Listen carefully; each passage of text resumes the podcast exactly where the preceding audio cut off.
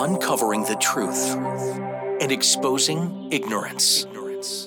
It's science, stupid. With your hosts, Merrill and Scott. Hey, Scott, have you heard about herd immunity and what did you hear? Yeah, what's the word on herd? So As an H E R D, right? H E R D. Herd immunity, as the name implies, really is a term used by livestock producers, and generally it's about things like vaccine rates rather than humans. So honestly, it's a term that always kind of irritated me because I don't like to be spoken of as if I were a cow. and maybe the cow feels that same way about you, Scott. Yeah, we have a long history. I guess the easiest way to explain herd immunity is to give you an example. So I would consider maybe a rancher who has a herd of, say, cattle, and he goes to his veterinarian and he says, I have this disease that's coming around, and what can you tell me about vaccination? And the veterinarian will say, Well, the vaccine's 90% effective. And you might say, Well, does that mean I'm going to lose 10% of my herd? That's awful.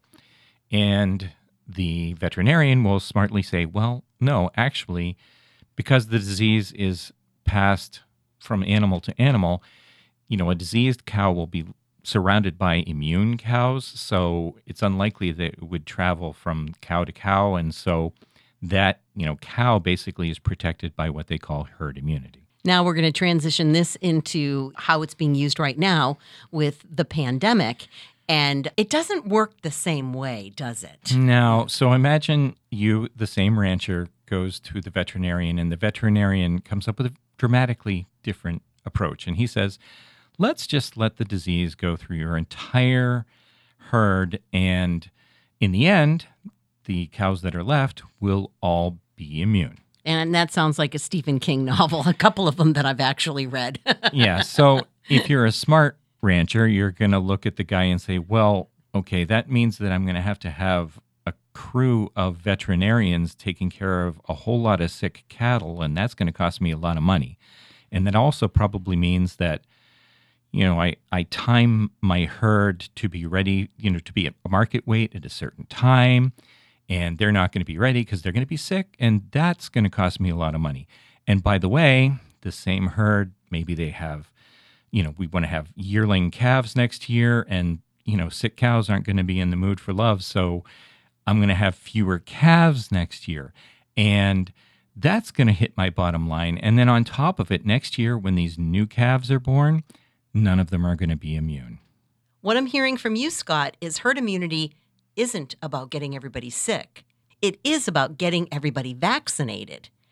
And there lies that's the, the big difference. The, the, the difference and a difference of opinions. If you turn on any network, this conversation is constantly going on. Right. And it's it's very wrong-headed because the human cost, the medical cost, the impact on productivity on on people's lives on on the medical supplies available is massive and it's just not even being considered as part of the equation which is wrongheaded and foolish. I want to circle back a little bit. We don't want everybody to get sick and hope that some people will then get immunity to the pandemic or to the coronavirus. But in the process of doing that, I'm hearing that a lot of people will die and a lot of people, you know, will just hurt a lot of different sectors of our population. How are we going to overcome this fear of the vaccine? A fear that I somewhat share, because I feel that some of the information that's been given out is not based on anything scientific, but it's based on politics. And I don't think that science and politics should mix. Au contraire, I think that science and politics should mix. I think that good politics should be based on good science. And again, I think that the true cost, it's not just about the death rate. It's not just about the people who died. It's the people who are going to lose months out of their lives who whose families are going to be impacted, whose whose income and bottom line are going to be impacted, who are going to be crippled for years, probably paying off huge doctor bills. Because uh, you can imagine if you did have to be put in the ICU. Those things do not come cheap, folks. And thinking it's just about, well, not as many people are going to die is really very short sighted.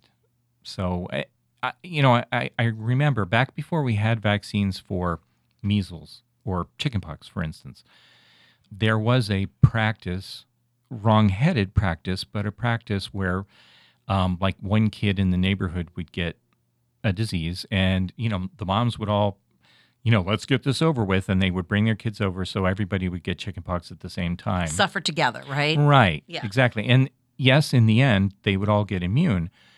But the bad part of that is that there's other side effects to chickenpox or measles.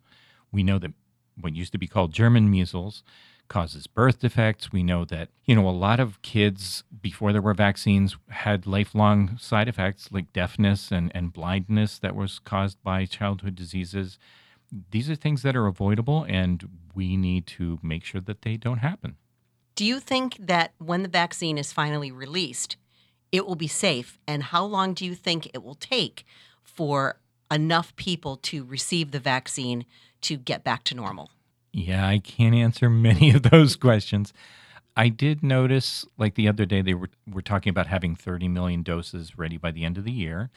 And it's also not counting that some of these vaccine programs are going to require two doses, like maybe the kind of thing that you need, like a booster shot. The first responders need to be vaccinated first. You know, then we obviously have to roll it out to other people, like teachers, probably uh, food service workers, you know the vaccines need to be rolled out in a smart way so that it has the greatest impact to the most amount of people because there there are some people that just by the nature of their jobs are going to interact with more people and we need to get those folks vaccinated first the idea is to stop the spread any last thoughts scott just everybody stay safe wear your mask social distance do all the good stuff that we've been telling you to do all along and remember you heard the word about herd immunity from us kindly like and share. And we'll see you next time for another episode of It's Science, Stupid.